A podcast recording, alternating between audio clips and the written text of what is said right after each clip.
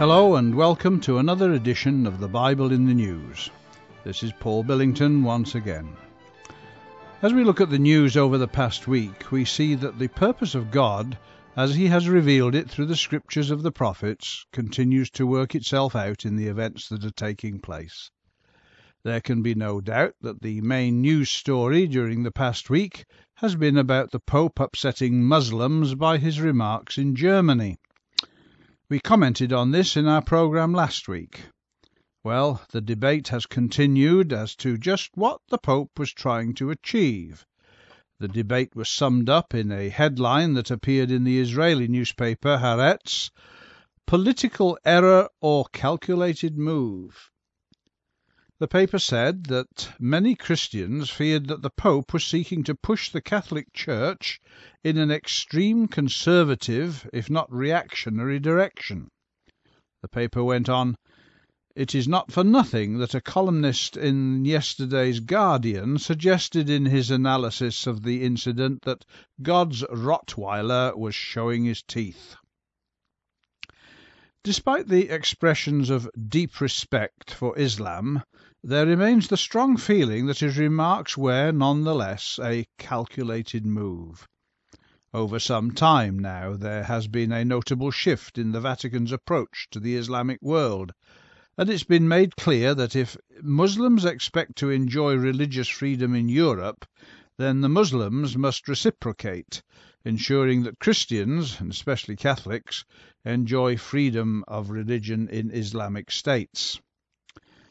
The Pope's argument, of course, is totally false, both as far as his condemnation of violence is concerned and as far as his claim that his brand of Christianity is based upon reason. The Catholic Church has a long history of using violence itself. The Crusades, for example, the Inquisition, for example, the massacres of the Piedmontese, the Albigenses, the famous massacre of St. Bartholomew, which put to death Huguenots in France in 1572. The Pope's religion is hardly one of non-violence, is it? And when it comes to reason, how can anyone be converted to the Pope's Trinitarianism on the basis of reason? How does he make one into three and three into one? How can he speak of reason and the mystery of the faith in the same breath. In some ways Islam is more reasonable than Catholicism. The fact is that Islam has been and still is penetrating the Christian West. Moslems are found in Western countries in very large numbers, and they have a political voice that is becoming stronger. The Moslems not only threaten Western values like freedom, but they are becoming a threat to the centres of political power and have openly stated their intention to see the crescent flag hoisted on 10 Downing Street in London and over the White House in Washington. Do they want to see the Islamic flag fly from the top of St. Peter's in Rome also? Obviously, Catholics would not like that idea very much and it could even stir up the German Pope to remember the days of the Holy Roman Empire, and to challenge the new barbarian hordes that are spreading themselves across Europe.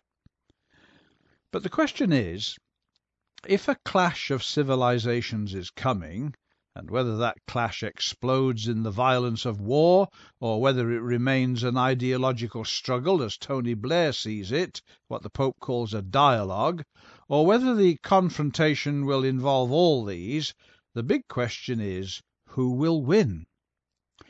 What we are witnessing today is a competition for the rulership of the world. There is a religious aspect to this, and the question is who is going to wield religious authority and control over the world in the coming years? Today the Protestant churches are a lifeless corpse. They are defeated, uh, they were defeated by the Jesuits during the last century. The Pope has seen off communism also. If the, if the leaders of Islam choose the path of dialogue, as the Pope says he wants, they will lose too. they are no match for the cunning and sophisticated polemicists of the Roman Church. This path would lead them into the same condition as Protestants. If Islamic nations choose the path of violence, including terrorism and military confrontation, the Pope will unite the Christian world against them. Russia, the United States, Europe, and the rest have the power to decimate the Moslem world if they choose to use it. We do not know how the issue will be played out. Perhaps, even probably, some Islamic nations will choose dialogue and others violence. But whatever they choose, Rome will triumph. She will be able to say in her heart, I sit a queen, and am no widow, and shall see no sorrow. Revelation chapter 18, verse 7. In the religious world, Rome will rise to the pinnacle.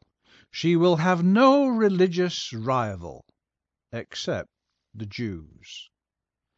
As the power and threats coming from Islam recede, Israel will become rich and influential, just as Ezekiel chapter 38, verses 12 and 13 teaches us. In the words of Isaiah 17 and verse 11, In that day shalt thou make thy plant to grow, and in the morning shalt thou make thy seed to flourish. Israel's success and prosperity will become the envy of the world, and the growth of religious Zionism will antagonize Rome and all those who support her.